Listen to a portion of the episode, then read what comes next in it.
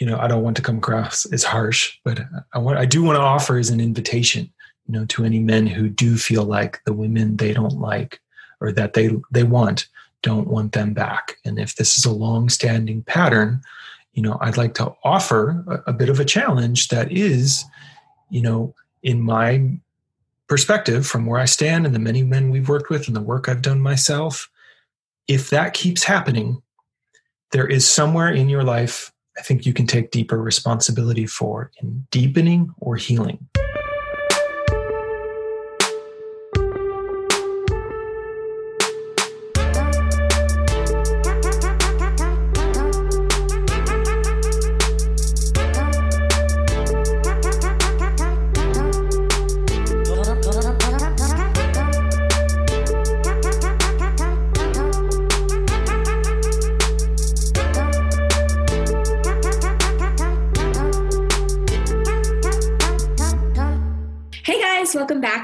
Episode with Jason Lang, fan favorite. Love to have you on the podcast. And today we are talking about um, the pattern of that we've seen in a lot of our clients of when the women you really want don't want you back. And this is something that Jason, you've had personal experience with, and we've also seen in a number of the men that we work with. So I'm excited to kind of discuss what's around it and how to resolve it so that men don't have to keep going through it. So I'm wondering if you could speak a little bit to your personal experience of kind of attracting women that maybe weren't right for you, and then on the opposite side, feeling like the women you actually wanted didn't want you back. Yeah, I think for me, the place to start here is um, I think you and I talked about on one of my first appearances here is the idea of, of the super crush, um, which was how I initially related to the feminine in the sense that I would get these massive crushes on women that would last months, sometimes entire school years. Um, oftentimes that I wasn't actually interacting with that much or not in a way of actually showing any kind of attraction or, you know, moving things towards um, dating. And this would have been and high so, school and college, like timeline? Yes and totally. 20s would you say it also extended into your 20s oh yeah there were definitely remnants of that. Um, you know it would it would flare up let's just say every couple years um, super right crush flare end. up. Super crush flare up uh, would be a really good band name too. Yeah totally. And um, i mean i think the the main thing with that that I, I came to realize is you know it was really kind of getting hung up on partners that weren't actually interested or available. You know, when I did kind of find ways to move closer to that, let's say, um, it just wasn't reciprocated. And that was what caused a lot of anxiety and pain and frustration. Uh, and then, it, you know, oftentimes along with that, there would be other women uh, who would be interested in me that I wasn't interested in back. And so there was this like stuck feeling of why can't I find someone who I'm interested in that's interested in me? That that was really kind of the crux of it. Well, it's interesting because, you know, we throw around that term attracting unavailable women and we don't always specify what that means, but it sounds like for you, it, it wasn't necessarily that those women were uh, emotionally unavailable at all. It's that they weren't interested, which meant them that they were unavailable to you. So unavailability doesn't have to mean that this person is, you know, I don't know what the word is, emotionally like not ready for a relationship, but it can be actually that something in us isn't ready. And so we aren't attracting. Yes. Yeah. And so I'm wondering if you can speak a little bit to that, because I think that can be when you're in the experience, it's just so frustrating. But the hopeful part is that there is actually you have more control over it than you think that you do, which is which is good. Yeah, and I think this that that point you just made is um, really important. That it, I think it also illuminates what's often a big pain point that sometimes I experienced, or certainly clients we've worked with experienced of, let's say, pursuing a, a woman not being super comfortable, you know, um, sharing desire, moving it towards dating or whatever that might be. So kind of getting stuck more in that friendly friend zone place that I often did. And then, you know, at some point kind of spilling spilling my guts. Oh my God, I like you and da da da. And then, you know, a woman sometimes saying, Well, I'm actually, you know, I'm not ready right now, or I'm not, you know, some something comes up, right? Uh, there, there's a reason. And then but something, but somehow, you know, to to protect me, it's often not about me uh, um, but then, you know, weeks or suddenly she's dating someone. But in, and and then there's the pain of, but wait, I thought, and it turned out actually it was me, right? It was just the interest wasn't in me specifically, um, which is painful. But like you said, actually, there's a whole lot we as individuals can do to to start to shift that and so for me, I think one of the first things I realized looking back at, you know, the, those super crushes and being interested in women that weren't interested in me was, um, I think the hidden goal in it, maybe let's say the, the hidden desire in it for me was that it was actually a way to, it was, it was very safe. Let me just put it that way. So th- there's actually a lot of safety in being more in the super crush zone of a you know on one end of the spectrum never even telling someone i like them or you know pursuing because then it can just stay in like fantasy and i never have to be rejected. All the way to yeah actually trying to um, you know share my uh, my interest and then getting rejected. But the there was something looking back you know when i started doing my work of oh wow yeah. I never actually had to confront my edges of intimacy by choosing to get crushes on women who weren't interested in me that I kind of knew from early on. You know, I think that was one of the things that, again, in hindsight, I can see is often more than I like to realize. It's pretty clear when there's interest early on, right? When there's at least like a desire to explore it versus not. And sometimes the most painful super crushes that I would get stuck on were like that, kind of wanting to pretend that maybe there was still something there. And if I just waited or decoded or, you know, like it would be there, but there just wasn't actually interest coming back in an explicit way. Um, and that, that kept putting me in a place of not actually having to move through some of my deeper issues when it came to intimacy and relationship. Um, you know, stuff that I now know is is attachment. You know, things things around attachment styles and uh, parts of my nervous system that got set. You know, in my early childhood that I still right. I'm still in relationship with those pieces of myself like and always will be and i think that's that's totally normal but for me kind of having a, a bit of an anxious avoidant and um, choosing partners that weren't actually available to me. They weren't interested. And by doing that, I could sidestep a whole dance of awkwardness or uncomfortableness. Yeah. And it wasn't like, I think that's the confusing part about choosing.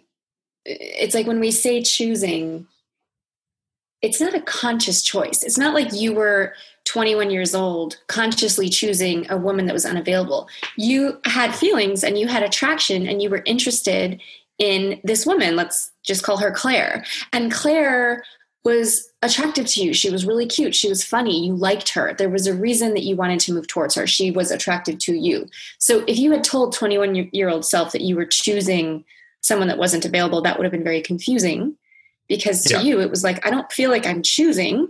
I'm going to, you know, towards what I want and it doesn't ever seem to work out. Why is that? Why is it that the women I like don't want me back? It's such a frustrating experience and I think can be so confusing. So when we're saying the word choosing right now, it's not a conscious choice. It's more like your actual body, your subconscious, your physiology didn't really feel safe getting really close to someone. And so it figured out this coping strategy, which I think the shorthand for that is attachment, to not get close to someone. So there's this, again, push pull, which we covered a little bit last week in terms of somatic therapy, the push pull of your conscious desires and then your unconscious body and its level of safety. If your unconscious body doesn't feel safe with something, that must be dealt with before your conscious desires can come to fruition. So I'm wondering if you can speak a little bit to how did you end up figuring this out? When did you figure out, like, oh, there's something unconscious going on, or I'm involved here? It's not just something that's happening to me. You know, what was that process like, and how did you kind of unwind from it? Yeah, for me, um, you know, I think it peaked uh, right when I was, you know, I was starting to do inner work. Um, I had a therapist um, for a little while, and then I lost my insurance, so I didn't have that therapist. But then I found a way to start seeing a coach, and I was doing men's group, and I was pursuing a super crush over a long time. And um, this is one that I've written about the worst state of my life, um, which is a pretty intense experience where finally, you know, actually the super crush was interested for a moment, and there was like a window, and we were out on a date, and then patterns in my nervous system of like being so um, malnourished for touch came out that I was like really heavily, you know, going going heavy on the touch at this concert, and it it didn't feel good to her. So at the end of the day, you know, we're like walking along, and I'm like trying to get close to her, and she just shoved me away, and she's like, I, I don't remember the exact words. I think I wrote about it, but uh, basically just like stop. I just need like i need i need some space. It's not that i don't want it. It's just a little too much for me in public. Um, which literally she said it's not that i don't want it but immediately my nervous system just tanked back to you know what i would say is the age that a lot of that um, nervous system trauma first got developed in. And i just flatlined. I mean it was just that was the end of that whole connection. I couldn't basically couldn't talk the rest of the date um, and it was clear something was up for me. And I had a session, I think, with my coach within the week or so, and he had done some depth work, um, and we ended up going to a pretty deep place. And very clearly, in the middle of that session, he's like, "Hey, man, you know, I love you and I want to support you, and this isn't really my territory. Um, I, I, feel like you'd be better served, you know, going to going and, and finding another th- therapist." And luckily his you know his wife was and he connected me to her and she was a somatic therapist and that really was the the awakening um, of specifically having a somatic therapist who uh, and i think it was important that she was a female and that in my sessions with her she was the first one that just clued me into those very subtle like notice when we make eye contact and when i'm this close versus this close like what happens in your nervous system? And that is where i would feel anxiety like of just closeness, just closeness. Um, and and she started me on a beautiful path um, that helped me start to unwind some of that and get more comfortable with giving and receiving touch in important ways. That um, it was that that awkwardness that I think was at the the root of all these mechanisms that then got deployed, so I wouldn't have to feel that awkwardness, right? So like that touch intimacy awkwardness. So at a very basic level that was there. And then the super crushes and the safety and the choosing unavailable women um, which in some ways reproduced you know patterns of what intimacy was for me as a kid in terms of not having a lot of physical touch or emotional closeness with my mom. So that's what i knew it to be. So that was my safe space. Um, and anything to that was like an uncomfortable threat that i didn't yet have the tools to be with. So i was just constantly um, you know, it, it, it is almost like a superpower in that my attraction pattern, like like X-ray vision, could kind of pull figure that out uh, without me consciously choosing it. But there would be, you know, I clearly had built up a pattern of knowing, oh, when someone's not immediately available, that's who you should go for because then, right, it creates this safe space. So ironically, it was me trying to create safety for myself because there was actual deep fear of connection and intimacy for me specifically.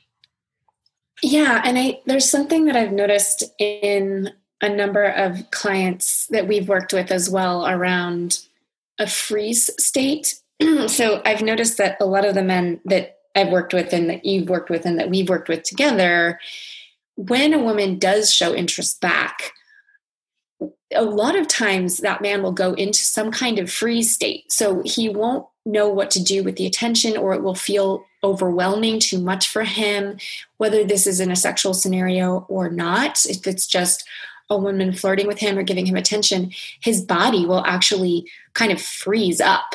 He won't be able to speak. He'll feel anxiety or he'll just feel numb. He might just feel nothing. But there's this physiological reaction that I think, again, can be really frustrating and confusing if you're going through it because you're like, you know, oh, she's giving me attention. I should have gone after it, or why couldn't I, or why didn't I, and all of that. And I guess I just want to sort of name that explicitly here because that feels like it's related to this subject. It feels very related to if your actual body, you know, isn't doesn't feel safe with closeness when closeness comes towards you not even just you going after but when it comes towards you your body's not necessarily going to feel safe and so some strange things might happen that might be really frustrating for you as you're going through them I think that's super important. And it, it, right, it's not that again, it's not that it's like a conscious thing or you're doing something wrong. It's it's you know, I like to think of our nervous system as literally a channel for giving and receiving if we're not used to receiving, if we've never actually known what like safe touch and presence and interest and affection is coming at us, um, it can be overwhelming, right? It's like, what is this signal? It just sounds, you know, it actually feels more like noise at first and can be uncomfortable um, in, until we've actually done some work to open those channels a little bit and allow that in and for it to feel a little bit more comfortable. And um, it can just be overwhelming is often what I find. And then not having the tools or or vocabulary to kind of express what's going on. I think that was something that was early for me is you know a lack of um, interoception. I think is what they call it. So the ability to kind of name your inner experience. Like I didn't have much there, so it's hard to know what to do if I don't even know what's happening in me. Right. That's I think a big part of freeze of like what and then but i feel like i should know because i'm an adult or you know and then it just creates these whole uh, certainly spirals for me at times. Right. And an example of that is you're on this date she pushes you away you go into a shame spiral your whole nervous system collapses and you're not really able to speak or communicate with her about any of it. So she's just sort of totally. like if i imagine being her i'm like i fucked it up like I shut him down, like he's not okay. I'm, you know, I'm having a whole other experience too around what happened. And I'm like, Are you okay? And he's just like almost catatonic, just sort of like, It's fine, but I know it's not, but he can't share. Like it's just not comfortable for anybody involved. Um, and I'm wondering too, because it does feel like a lot of the men that we work with do come from family backgrounds with either parents who fought a lot or and or um, just not a lot of touch right? Not a lot of warmth not a lot of affection maybe a critical parent or um, neglect like some form of neglect which i think when i hear the word neglect i think of like extreme child abuse cases where like kids are locked in the basement and don't get food and everything but the truth is that emotional neglect or physical neglect you know lack of affection things like that just not really being hugged not really being held not having your parent attuned to you like emotionally attuned to you give you physical warm like affection can really really impact you. And i'm wondering if you would just share a little bit about your journey learning about that on a personal level and how it kind of affected you yeah, I mean, this one weaves into, um, for those that are regular listeners, you know, large parts of my story, and that, you know, and this is a, a pain point a lot of guys we work with um, often experience, and I think is one of the things, you know, we, we help guide them through of the shame that can come up um, when we can't self regulate. So, right, when we can't self regulate, we freeze, uh, we fight, uh, we flee, we turn to other ways to regulate oftentimes right? These are substances weed alcohol porn like i talked about a couple weeks ago ways to regulate and soothe my nervous system. And so when we you know when i would get overwhelmed at first um, looking back right shame kicks out of that. Like oh my god why couldn't i x y or z? But i think it's super important what you spoke to of tying it back into family of origin is um, a lot of us don't know how to self-regulate because we were never attuned to So the way we first learn how to regulate is when someone co-regulates us. That's really, in my opinion, the primary function of our uh, of our caregivers. Right? We have these wide open nervous systems. We have no ability to self-regulate ourselves. You know, I'm a new father, so I see this daily with my daughter. I can't get mad at her when she's overwhelmed or overtired and keeps crying.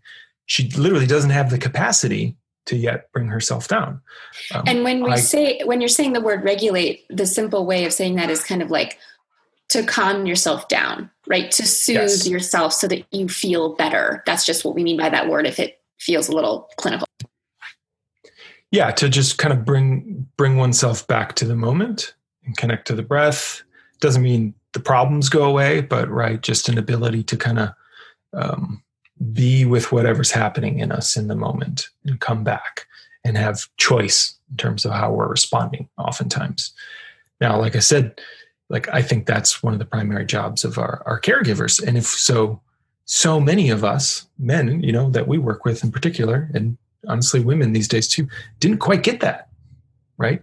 Uh, i think the stresses of the american nuclear family and parents having to work and just like there's a lot of time where we don't get that. Um, there's a lot of reasons I think that's playing out in our culture right now. But so we never learned. We never had somebody like bring attunement to us and help us slow our nervous systems down and just feel like it's okay. You're all right. Right. I think that's the the ability to I think that might be another way to put this idea of regulating. The ability to feel into I'm okay, I'm all right. Whatever's going on. Like my life's not actually in danger which most of the time it's not, particularly around these emotional or attachment issues. Um, now, you know, a good somatic therapist, uh, some good coaches, some good men's groups can help us bring that online. Right. That that was what my work really started with is me becoming aware of right a huge part of is becoming aware of when when am i freezing because i can't do anything to unfreeze if i'm not even aware of i'm freezing so what does freezing feel like in my body where does it live? How does it breathe? What does it look like? When does it tend to come up? As that awareness builds, right, there's a little bit of distance that I started to create from it that I would have a little bit more choice. And it was going in there and doing that that, um, you know, I started to notice that, um, okay, maybe I tend to go after women who aren't really interested in me. And maybe there's a reason for that. And so, what would it be like to turn my attention or be more open to other types of energy from women coming at me? And that began a whole different journey, right? Of actually starting to move into relationships and having to deal with the awkwardness of communicating and touch and um, all those things that you know I moved through on my journey that um, are edgy in a different way, right? Uh, edgy in the nervous system. And thank God I had practice and I had structures around me to help navigate that in important, important ways. You know, there there was, you know, when I was um probably, you know, high school into college, uh, you know, I did always have good kind of crews of men around me, even if they weren't necessarily deep. But I can definitely look back and it was just touch in general that I was just not I was not the guy that would come up to my brother, you know, friends and tussle or wrestle. There was always distance. There was just always distance. And that's totally changed now. I'm way more comfortable uh, with that um, because of all this work that I've done on my nervous system.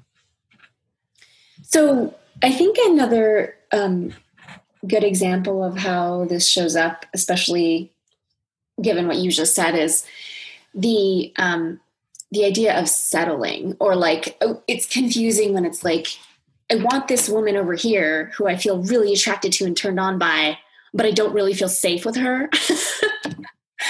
And then there's this woman over here that i feel safe with but i feel like if i were to be with her it would kind of be settling. And i'm wondering if you can speak a little bit because we've seen that a number of times in our clients and i think you might have experienced it as well of just the emotional resonance of someone who feels familiar in that way that maybe we felt with our unsafe parent uh, can be very sexually alluring. And we we don't really know why but there's this thing that happens. And i'm wondering because because we've seen it have you experienced that? And what was your your journey around it? Yeah, um, uh, and I, you know, this is something that you first brought to my attention and a couple, I don't know, many podcasts ago. This, you know, what I what what I'd kind of call maybe hyper electric, right? Because I still think it's important. You can feel electric chemistry and energy with a totally available partner who can go deep with you, but there's and that's like what you have that's what you have now with your wife so it's yes. not right because it i think that's what i'm trying to say is i think there's this idea of like oh well if i don't go after this kind of woman then i'm going to have to settle which is not what we're saying but there is this sort of phase totally. that you go through yeah yeah and the, the hyper electric it's almost like the overdrive i would kind of call it um, where it, uh, how I've often seen this show up in myself and some of our clients is it's actually not based on a ton of lot, like a ton of data. So sometimes we can get these really strong pulls to people we don't know any anything really about them. They're kind of total mysteries. Oftentimes is one is one way that manifests, but there's like a supercharge there. Um, and I think the the problem with that, you know, my uh, certainly um, diagnosis on that, you know, how right or wrong that might be, is I think that's oftentimes, you know, these somatic patterns in our nervous system that were created by our, our, our caregivers that are so deep, so primal, right? You know, often when we had avoidant or anxious avoidant or, you know, even the worst parents, oftentimes, there'll be moments where they're present and they're with you and your nervous system is so desperate for it, it is like, and it creates the deepest high, right? Because you probably haven't had that often. Um, so that's like something, you know, we're kind of seeking, I would say, a lot of us.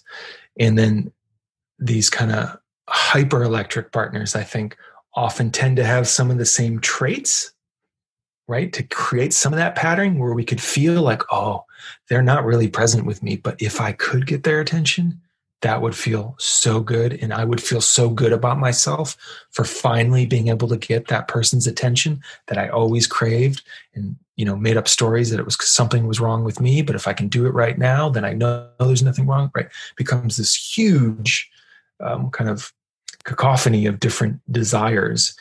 But the trick is you know I, again i would say what makes it alluring and more like an addiction is that that person can't ever actually fulfill that because it was a wound created by the caregiver, right?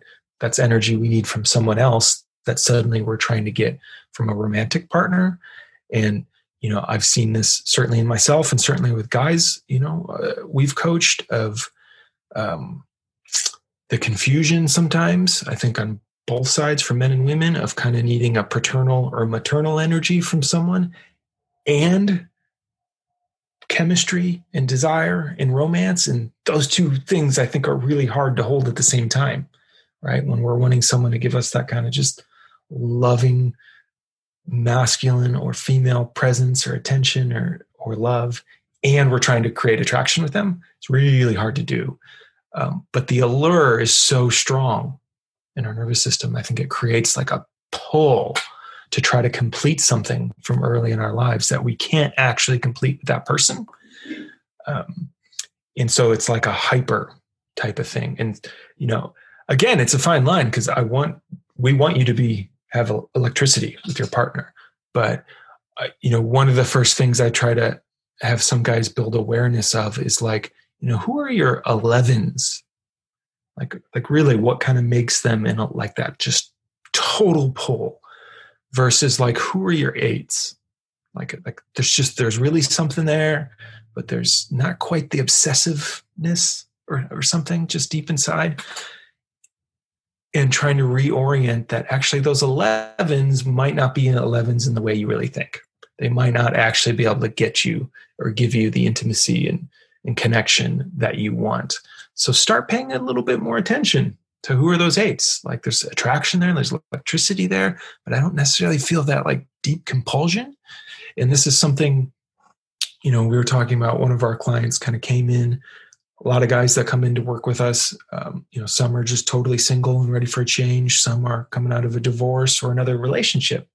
Oftentimes a relationship with someone who wasn't fully available and so there's that like okay i got to try to create some space but a huge pull to that person still, someone who was not fully available.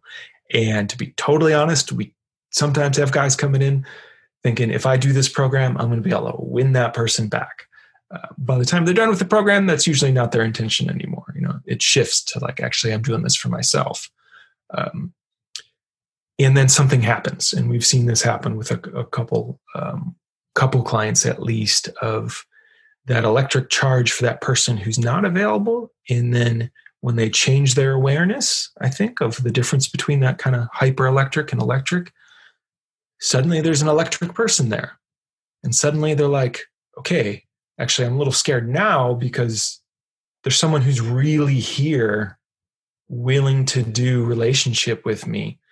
And now it's actually i'm not sure if i want that because like I'm, I'm a little there's parts of my nervous system that are afraid to go in and see what's really there. Um, but that there's there is that mutual interest right? There's that uh, you know it, eh, there's that just yes to leaning in from both parties. That is a very different experience. Doesn't mean it's going to be a life partner forever or it's going to be perfect or they're the right one but oftentimes those mutual yeses i think where there is some electricity and some attraction are so beneficial to our internal growth and our capacity to actually be in relationship that um, I, I, just don't think you can discount how important they are um, to getting really getting in there and learning about ourselves and our attachment and working it with a person who we can share with and talk with and and move through that stuff and I've we've just seen you know a number of our guys do that kind of leave the super crush behind and then actually get into a deeply meaningful healing growth oriented relationship. Yeah with with someone that they're attracted to because in that case i remember that that client we'll call him kyle for this call um, kyle really liked this new woman. I mean she was great like it wasn't it was not a settling scenario. And it, the image i get is the the hyper electric is like you're running after someone who's running away from you.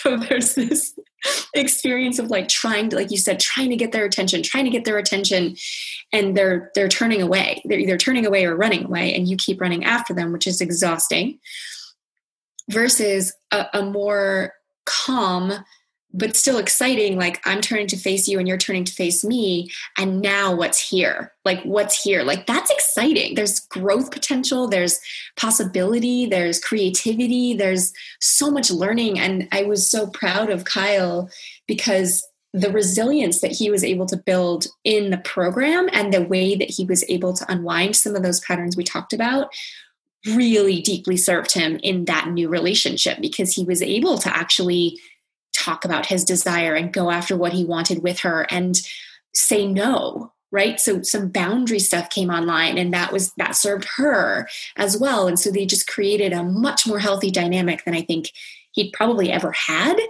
And what's exciting for me is it's also like could have been the first healthy dynamic she'd had too. There's something very healing about when we do our work and then who we get into partnership. That person is also served by us and I, I did just briefly want to mention I think another signal of this pattern is chaos. if you've been in a lot of chaotic relationships where there's drama, uh, for lack of a better word, um, whether that's emotional or physical drama, um, you know, big highs, big lows, sort of this feeling of not always being in control, out of controlness, whether in yourself or the other person, you know, is that's often an indication of the hyperelectric and, you know, less than healthy. And what we've seen is as, as, you know, men go through our program and as they grow and become more resilient and unwind these deeper things, which really, really need to be addressed, then relationships can become more stable. And I would love to hear just your personal experience of that because I think that's, um, you know, y- you are now married with baby and um, it, life wasn't always like that. So, what was it like for you going from sort of super crush land into like, oh, I'm actually relating now. This is really different. and then into healthy relationship because that was a, a, you know uh, stages. You went through stages. It wasn't just like boom i'm married with a baby. Like there was a whole stage of growth that you went through before you were able to do that. Yeah totally. Um and it's a process still unfolding. Know it's one of the reasons uh, i love a growth orientation and one of the reasons i wanted a partner. Who had a growth orientation of like oh yeah.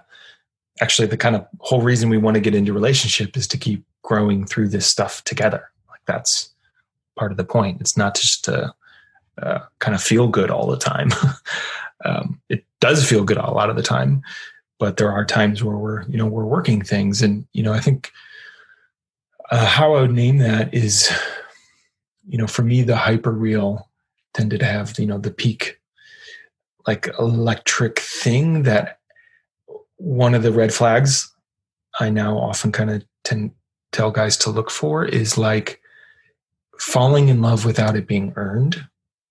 It's, it, I know it's, it, kind of sounds a little Calvinistic in one sense, but it's like, um, I believe now that part of what you're speaking towards and part of what I discovered is, you know, like to fall in love it's not something i have any control over. It's totally this like disorienting thing and it's chaotic and there's highs and there's lows versus like just the kind of more steady continuous like literally weaving it together through connection um, through tension through bringing it back. Um, yeah walking into love I, I think that's a great way to put it.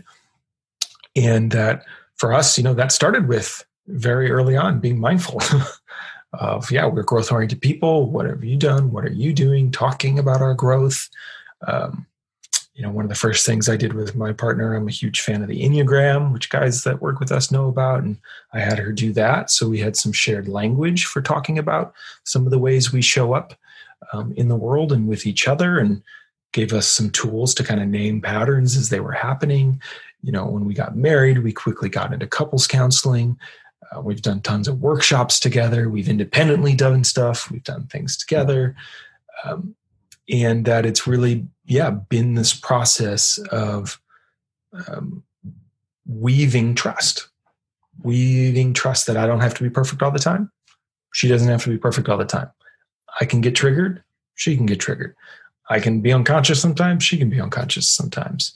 And we use that um, to actually grow our relationship because now we we become allies for each other wow when you do this i notice x. And when i do this you know we can really talk about that. So for me it was um, uh, something that i think i've talked about here before and i know i've talked about with many guys we've worked with. Um, it wasn't easy. It isn't easy in that it's always just oh things are perfect. Like we're always perfectly in love. Um, there's actual conflict. There's tension. You know but there's ease. That was the one thing. There was an ease in that. There was a general, genuine, there was that yes to leaning in and to examining the relationship. There was a yes to like, let's examine these structures. Let's name them. Let's get help. Let's get, um, let's talk about your attachment stuff from a kid. Let's talk about my attachment stuff for a kid. And that's been a game changer for me. I, I didn't necessarily have that before. You know, uh, uh, one of the things I love about my my wife is she's aware of who she is and she's done a lot of work and she wants to keep doing work. So that's the ground for our relationship. And it just keeps getting better, you know, in that sense, um, because we just keep uncovering more. And the more of these kind of unconscious blocks that we're able to remove, the more actual space for connection there is of like, wow, this feels awesome. Like it's really nice to just be with you, uh, which is a great feeling, you know, nine, ten months now into a pandemic to have with someone I've been spending 24 7 with. You know, really, it's like, wow, okay, this is cool. If we can get through that, we can get through anything. It really reminds me, honestly, of, of building your dream house. Like the foundational work, the foundation of of that house is the the growth work that both you and your wife have done and that's excavating, right? You got to dig that shit out. You got to go through it. You got to lay a new foundation, which is a new way of being in your nervous system. And then once that foundation is there, two people can come together and they have to collaborate on the plans. You got to figure out what you both want. How's it going to, what's it going to look like? What are the rooms going to look like? And then as you're going through that and you're really working out kinks and you're figuring out how do we work with our triggers, what, you know, when you're triggered do you need space? How do how do i help soothe you? What if we're both triggered? How do we how do we do this? How do we do this dance so that it feels really good to both of us and we continue learning and we continue getting better at our dance? Um, but then you get to live in the dream house. And and i think that the model of relationship that we've been sold i think as a culture is you get together it's really hot and then it goes downhill and then it's like ball and chain you know you're married and you know somebody cheats because it's not exciting anymore. That's like the narrative in a lot of pop culture and just i think in the consciousness.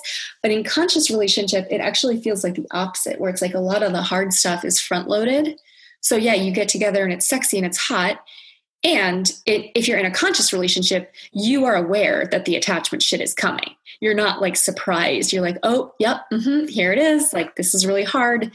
But you know that you're going to be stronger on the other side genuinely. It's not that there's this surprise because I think in the in the unconscious culture, it's like, oh, because it's hard now, um, you must not be right it's for not me. my person. Right, exactly. Whereas I think in a conscious relationship, it's like, okay, we're we're doing the work now. And both people are attuning to themselves, where it's like, if it's feeling really hard and terrible all the time, and it doesn't feel like either of you is growing and it doesn't feel like you're being spiritually served, that's not the right relationship. So it's an art, it's not a science. It's figuring out does this still feel good overall are we growing do we feel like we're both able to be vulnerable with each other and feel safe because that's really what i think the difference is between a chaotic relationship and a relationship where you're going through some shit is that in a chaotic relationship you don't really feel safe being vulnerable with that person. You don't really feel met by that person. Whereas in a growth relationship, you might feel tension, you might feel uncomfortable, it might feel like shit sometimes, but when it comes down to it, your partner is able to meet you and you are able to meet them and grow together and become more loving instead of just more chaos. Totally. And uh, the, the analogy of the dream house, I think, is really important because, you know, to kind of, I'm a guy, so I love analogies. We'll run with that a little further. but it's almost like, you know, each partner comes with a bit of a map for what they think it should look like. And a lot of times we focus on, um, wow, the, the house looks the same. Cool. Right. We're a match.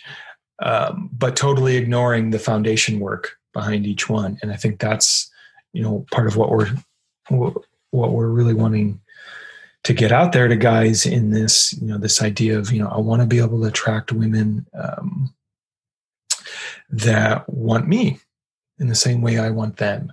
Like some of that comes down to this foundational work. So, you know, for me, it took being in some relationships to uncover a lot of my attachment stuff that I then had to go heal.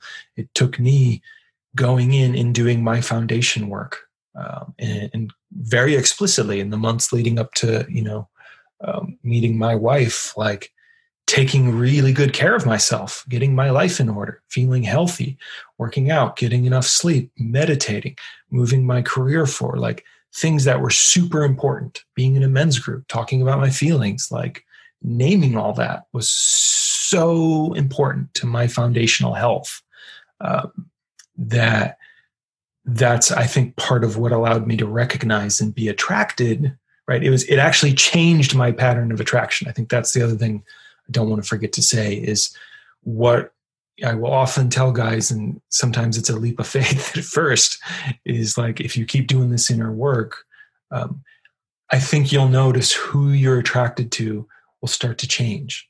Doesn't mean you're less attracted to people, to, to women, right? It's not, again, we're not telling you to settle. So I think what you'll notice is you become attracted to more things, different things, and that who you're attracted to starts to shift. So for me, a huge part of the attraction for me was my partner had done work. She was clearly doing work. Like from the moment we met, that was part of the context. And that was something I recognized because I was doing it myself. Right. And so it created, you know, this other type of polarity that we talk about of you attract your reciprocal. So if you want to attract someone with a solid foundation for a relationship, you got to be fucking working on your foundation there's just no there's no shortcut, guys. There is no shortcut. And if you don't change your foundation, you're going to keep attracting the same patterns of relationship over and over the super crushes the unavailable women um, the unstable relationships the addictive person you know, all that stuff like that's where we do have control is that our ability to change our foundation which will change who we're attracted to and who attracts us hands down we've seen it so many times with our guys yeah and it's incredibly gratifying to to then see you know the the joy. Really i mean so if we go back to kyle like the joy of like oh wow i'm finally on a ride that actually feels good and feels genuine and authentic. We're both sharing where we're at we're you know we're both we have really connected sex. Like that's can be different right? Not just hot sex but actually connected sex. Like i feel safe she feels safe. Like i feel like i can tell her when i'm like i'm not getting hard. I don't think it's going to happen tonight. And it's like that's no problem. Like we can do something else. Like whereas before it'd be like i'm in a shame spiral. I can't believe i can't get hard. I should be able to perform all the time. And then she doesn't know what's going on because you're in a shame spiral and all that. So just the joy of genuine connection, which is one of the best parts of life. Like, really, if you think about it, it, it's like there are certain fundamental parts of life that are like, this is part of the human experience that we're all supposed to have because it brings so much joy and energy and, and vitality to our lives and richness and ultimately is what is supposed to lead to a, a, new family structure right is that that sense of connection and joy and trust and love is what grows a healthy human. And and the chaos grows an unhealthy human. So i just i'm very inspired by um, you and violet and just how you've been raising your daughter and watching like two conscious parents like attuning and actually doing the things that a lot of us didn't necessarily get. It's it's really exciting what people who are doing the work are passing on to the next generation because then you know your daughter might not have to unwind all of this shit. Like i'm sure she'll have stuff but i think the degree will be far less than many of the rest of us and what we experienced. So i think that's a really elegant um, and powerful sort of legacy of of work is like our client Kyle in the future, I think he's going to be a great dad. And I think he's just going to keep on his growth path and he's going to deeply serve the women he's with and uh, ultimately his children. And, and that's, I don't know, that's really inspiring to me as we sort of wrap up this episode. Totally. I, I, I think it's one of the great um, things available to us in this moment in time of like, wow, yeah, this, this stuff can changed and be healed and we can shift it right? Um, shift the legacy of nervous system where we're transmitting to our children and that they're going to inherit. And you know this is um, this is one of those things that you know i don't want to come across as harsh but i want i do want to offer as an invitation you know to any men who do feel like the women they don't like or that they they want don't want them back. And if this is a long standing pattern you know, I'd like to offer a, a bit of a challenge that is, you know, in my perspective from where I stand and the many men we've worked with and the work I've done myself, if that keeps happening, there is somewhere in your life I think you can take deeper responsibility for in deepening or healing. It's probably not your fault. You didn't ask for these things in the way you were raised, but to really take a sober look at okay, what part of myself might I need to heal? What part of myself could I deepen into? What kind of structures around me could I get support in doing that? Because um, it's a place where you actually have a tremendous amount of power. You you really really do, and don't. Um, you know, one of the most heartbreaking things is sometimes when I get on the phone with guys who are like at that point where they just they've kind of given up hope, right? Because the same thing just keeps happening over and over, and like, what's the point? What's the point in reaching out to someone? What's the point in going on another first date? And I just want you to know that it can really shift. It can really shift. And there's there's probably just some things to take a look at there that you don't have to take a look at alone. Yeah, you don't have to do it alone. I got help. Yeah, that was my biggest my biggest yeah, thing there. You don't have to do it alone. Yeah. And you know, Mel and I are certainly available if you want to chat with us and if it's not us, there's lots of other um, places to turn to to start this kind of path of like just what's there. You know, what needs to be healed, what needs to be deepened. Because the moment we do that, things will start to shift uh, on, on, the other side of that. I, I've just seen it too many times. Um, and it's not a straight path and it doesn't all happen at once, but it does happen if you just keep walking that path. I, I at this point, I feel like I can say I will guarantee that if you walk that line of inner work, that something will shift in terms of mm-hmm. who you're attracting and their attraction back to you. Oh, that's a great place to wrap. So, um, yeah, just to say, if you are interested in Jason and my work, we have a free masterclass called How to Take Control of Your Love Life. And that's available at evolutionary.men slash training. Yeah. So free training if you're interested in that. And otherwise, we will catch you next time.